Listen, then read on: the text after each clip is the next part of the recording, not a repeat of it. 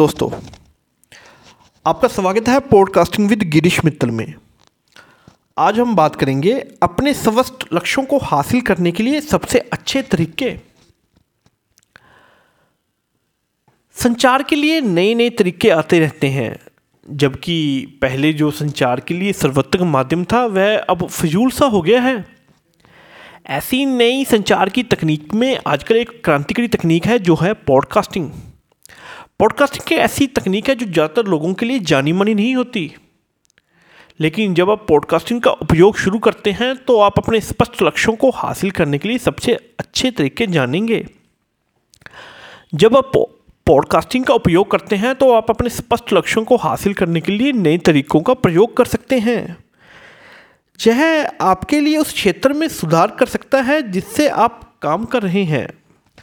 यदि आप उत्पादन को प्रचार करना चाहते हैं तो पॉडकास्टिंग का उपयोग करने के से आप अपने उत्पादन के साथ लोगों के बीच अपने चर्चा कर सकते हैं।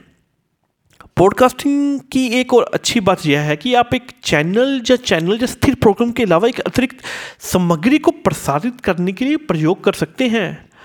आप उपयोगकर्ता के लिए संगीत, संवाद या कुछ अन्य सामग्री बना सकते हैं। और इसे प्रसारित करने से आप किसी का मार्गदर्शन दे रहे हैं दूसरी ओर, यदि आप व्यापार व्यवसाय में हैं और आप अपने बिक्री वृद्धि करना चाहते हैं तो आप एक पॉडकास्ट बना सकते हैं, जो आपके उत्पादन या सेवाओं के बारे में चर्चा करता है और कुछ श्रोताओं को ध्यान आकर्षित कर सकता है।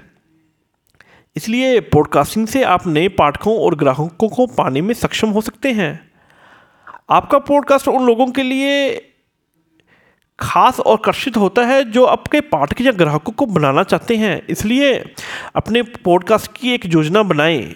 शुरू से अंत तक एक संरचित और व्यवस्थित तरीके से चलाएँ, ताकि आप अपने स्पष्ट लक्ष्यों को हासिल कर सकें। सारांश के रूप में पॉडकास्टिंग एक अद्भुत संचार का माध्यम है, जो यह आपको आपके स्पष्ट लक्ष्यों को हासिल करने के लिए सबसे अच्छे तरीकों का प्रयोग करने में सक्षम बनाता है। आपको अपने उद्देश्य और लक्ष्यों के अनुसार अपने पॉडकास्ट की योजना बनानी चाहिए। अंत में एक उत्कृष्ट करने के लिए आपका समय लगाएँ। आशा करता हूँ आपको ये जानकारी बहुत अच्छी लगी होगी। धन्यवाद। जय हिंद।